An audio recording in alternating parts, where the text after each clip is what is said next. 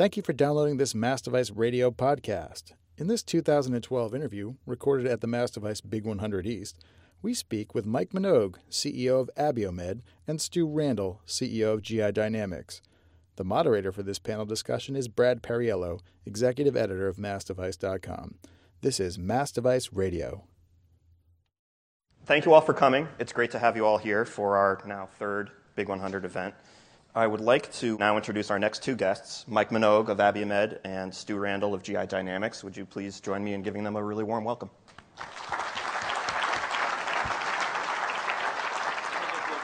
Okay.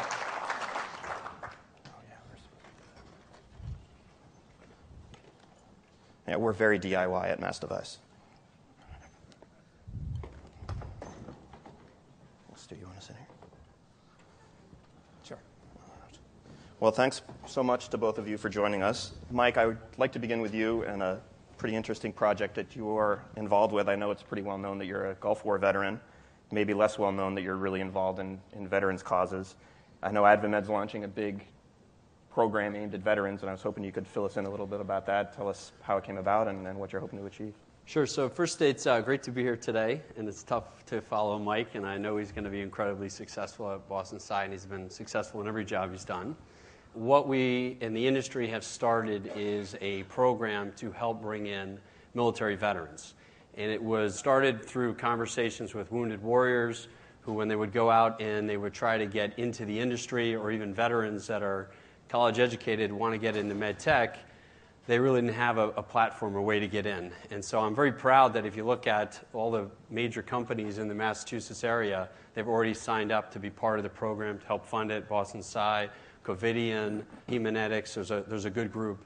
And what it is, is it takes the wounded warriors that are going back to school that want internships we're going to bring them into the, the companies to teach them. And sometimes they've even had interviews where they're competing with college kids and they've been given the response, well, you're not qualified.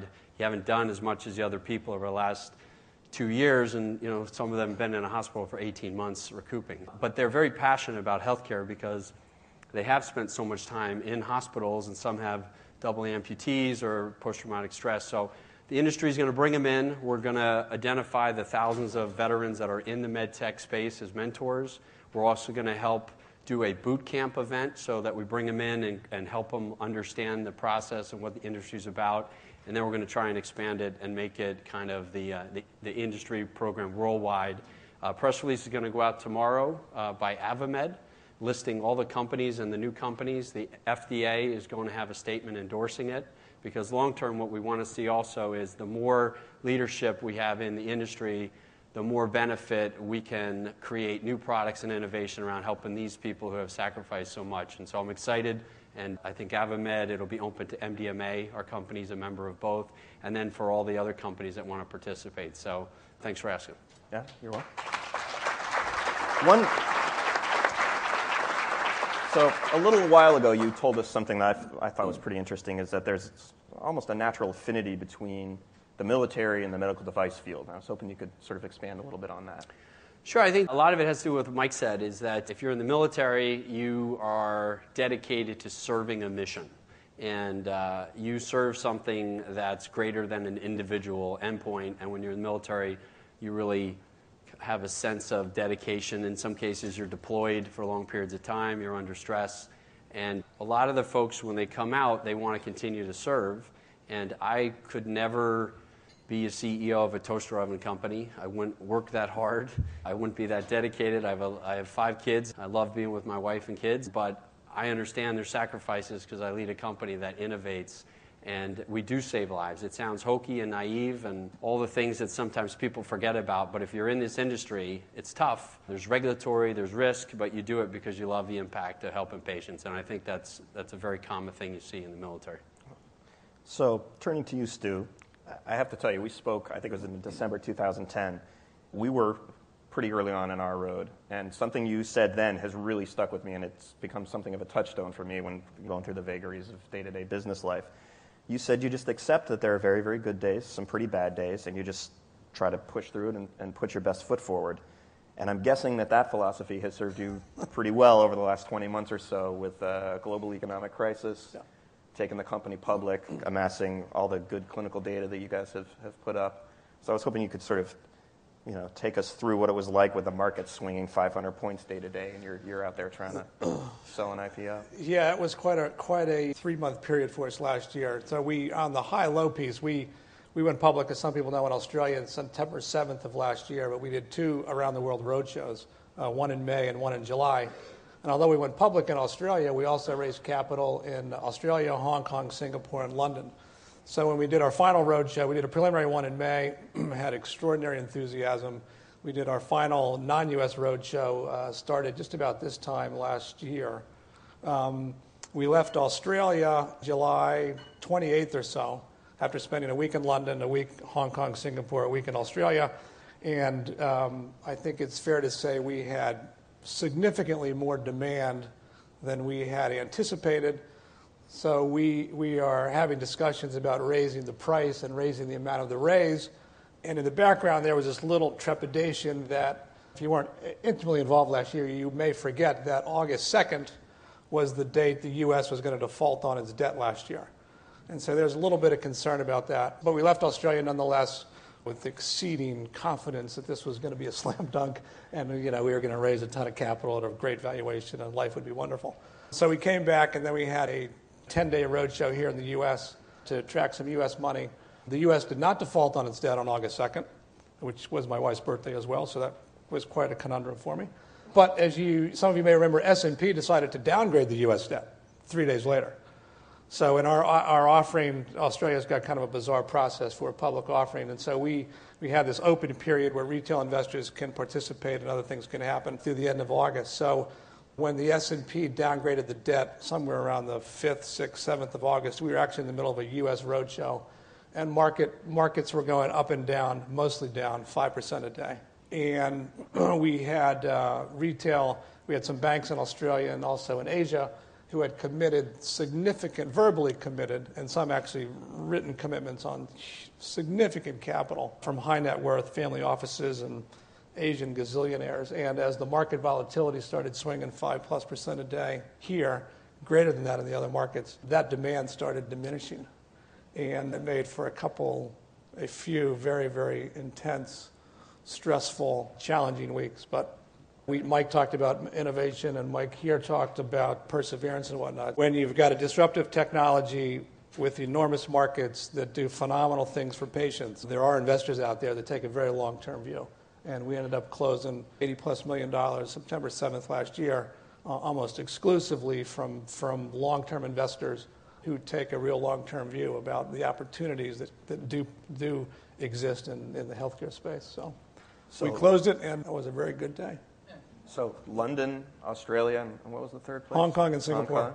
A lot of frequent flyer miles, huh? I got a few. Yeah. You got that black card like in the George. Uh, yeah. So the good news is, if you go around the world, you can get a round the world ticket from these airlines, and you get a round the world ticket. There's a couple of restrictions, but they're actually reasonably good fares. Well, and I did once each direction in May Brian, and July. you taking notes? so, what drove the decision to float the IPO in the Australian market? So that's I'll give you the short version. So the short version is we were looking to raise capital in 2010, and on our board was Steve Oesterle from Medtronic, who's an investor. J and J was also an, is still a large investor, and Brian Halak from Domain. And when we were talking about doing a, a private raise, maybe some potential new strategics, they said, "Look, we're working with the company REVA. It's got a bioabsorbable stent. They are looking to go public on the Australian exchange, and it looks like they might actually make it." And we're like, I said something along the lines of, if I don't want to run a U.S. public company, why in the world would I ever want to run an Australian public company? But in any case, we, we kept that option open. December 23rd of 2010, REVA went public on the Australian exchange. They had treated a relatively small number of patients with less than spectacular results and raised a ton of money at an extraordinary valuation.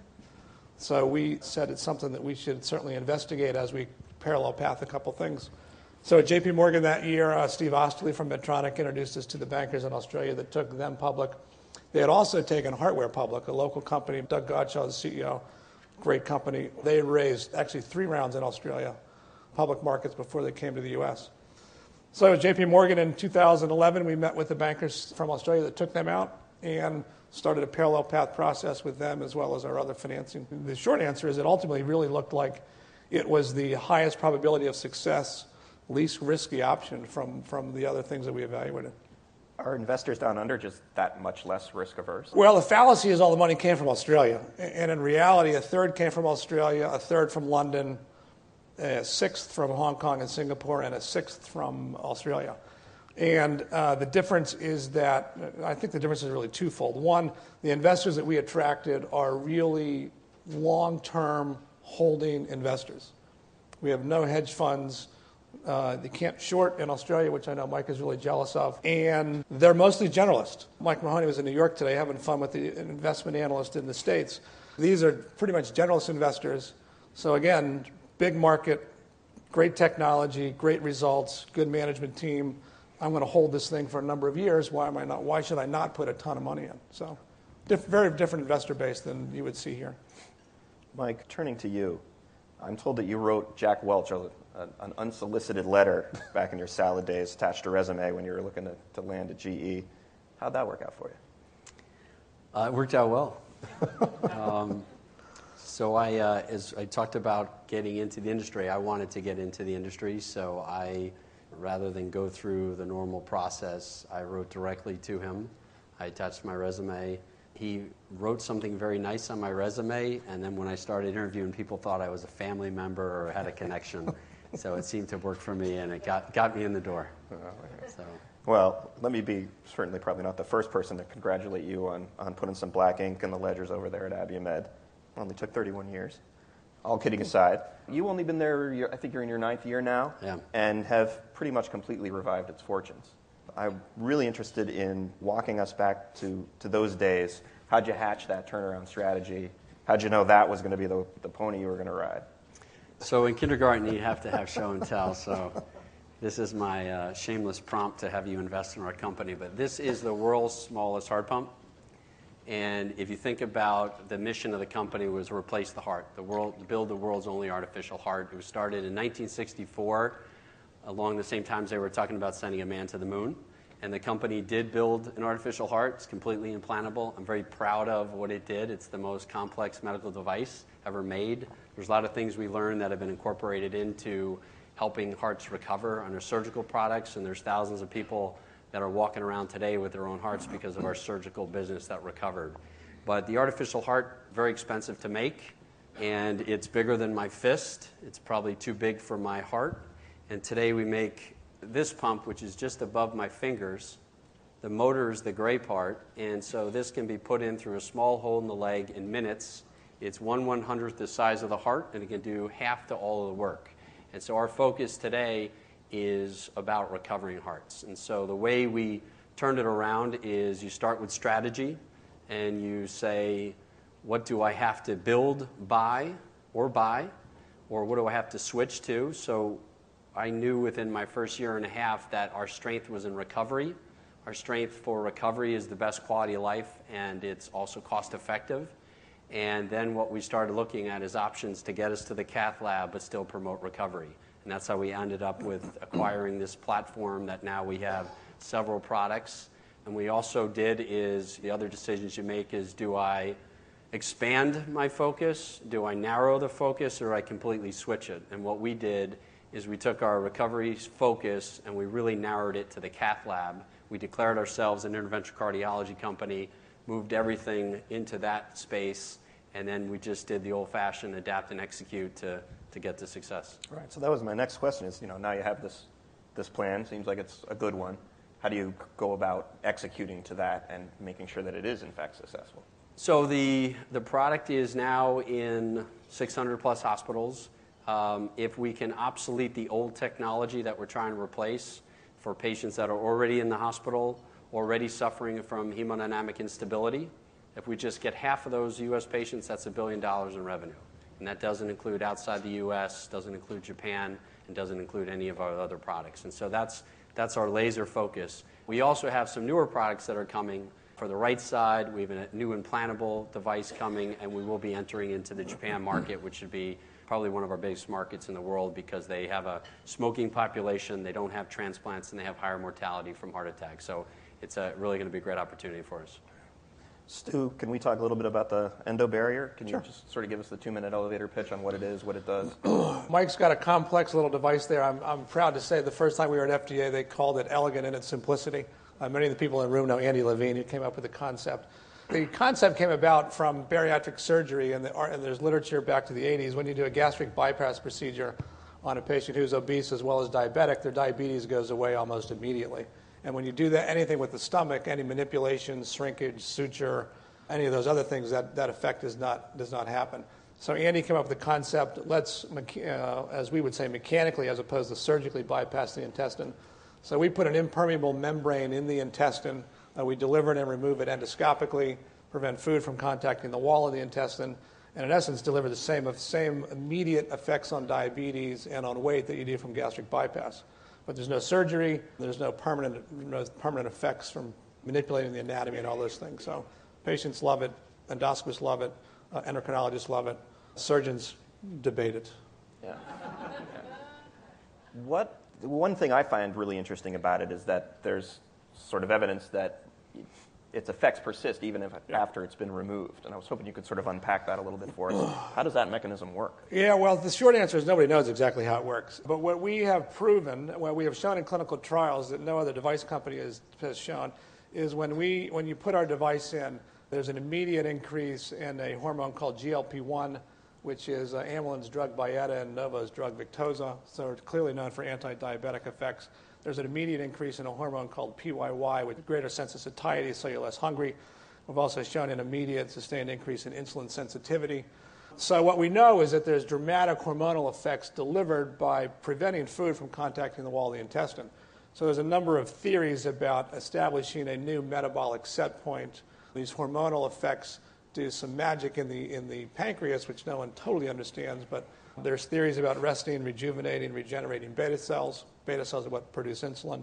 And this, these energy expenditure and new metabolic set point that really, in essence, puts these patients in a completely different state. Because remember, they've had their diabetes under control for a year. They've lost generally 20% of their, of their body weight. So they are a completely different person with a completely different kind of metabolic state. And so we believe the hormonal effects trigger, generate those results those results then help maintain that, that kind of new state for a prolonged period of time. So you're almost setting up a, a new sort of positive yeah. feedback yep. loop. Absolutely. So tell us where you are without saying anything that might trigger a regulatory filing. Uh, sort of on the path to U.S. approval. I know you're on the market in Austria, Australia, Chile, yep. the Netherlands. Uh, yeah, so with the U.S., we actually got approval from the FDA to do a study a couple of years ago, and it's, in our, and it's publicly disclosed. And the objective was we expected challenges when we went to the FDA to say, look, we're going to put a liner in the intestine and we want to go after a diabetes indication. And it was unclear how they might respond to that. And they actually responded quite well and got an approval to do a study. We wanted to wait for kind of the next generation device, which we now have CE marked approved. So we are actively engaged with the FDA today. We're having some very productive meetings and conversations and communication. I'll put a plug in for AdvaMed. I think uh, I'm on the board of AdvaMed, as are the two mics that are here tonight. I think the, the advocacy and the pressure that has been put both by AdvaMed and the legislatures on FDA, at least by the, with the group we're working with, has clearly been felt. And the conversations have taken a fairly nice, decisive turn in general, the, the tone of those conversations in the last 12 to 18 months. So I'm cautiously optimistic that you will be hearing more from us on our FDA plans later this year. Very good, very good. So each of you has taken what was then a pretty unproven, innovative medical technology, shepherded it through all the development process to commercialization. With the benefit of that hindsight, if you were facing a new CEO of a young company that's got some, some hot technology they're, they're eager to get on the market, what would you tell her or him is sort of as sort of a guiding principle for them to, to, to weather this uncertain environment that we're all in. You me go? So I think first of all, I think as all three of us have talked about, you, you got to absolutely believe in what you're doing. And a lot of people use the word passion. I think it's overused, but you've got to believe in what you're doing, and what you're doing, what the company plans to do, really can make a huge difference in the world. So I think that's number one. I think number two, you have to have, particularly in the startup world, you got to have extraordinary perseverance and then thirdly, you got to have a hell of a lot of stamina. got good days and bad days and a lot of very, very long days. And I happen to believe that in the big company world, we all learn stamina over the years. And I think it's really an attribute that's necessary. Mike, what's your take? So I'd agree with everything uh, Stu said. I would add to that is raise more money than you need. Sooner than you need. Sooner than you need. You're going to need mental toughness for a lot of the things, and that's part of leadership is, is inspiring the people and having the mental toughness to get through the, the hurdles. Move faster on processes and people than you think you need to. Don't overspend or overinvest in either IT or clinical studies. And the one lesson I'm trying to learn now is enjoy the journey a little more.